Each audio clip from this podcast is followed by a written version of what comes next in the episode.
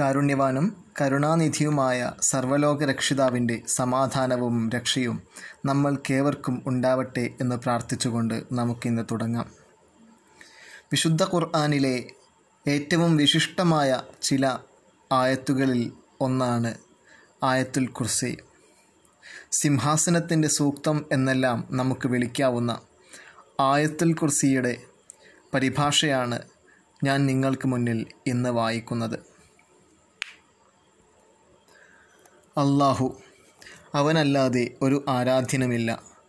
എന്നെന്നും ജീവിക്കുന്നവനും സ്വയം നിലനിൽക്കുന്നവനുമാണ്.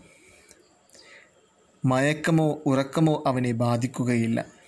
ആകാശഭൂമികളിലുള്ളതെല്ലാം അവന്റേതാണ് അവന്റെ അനുവാദം കൂടാതെ ആരാണ് അവന്റെ പക്കൽ ശുപാർശ ചെയ്യുക? അവരുടെ മുമ്പിലുള്ളതും അവരുടെ പിമ്പിലുള്ളതും അവൻ അറിയുന്നു.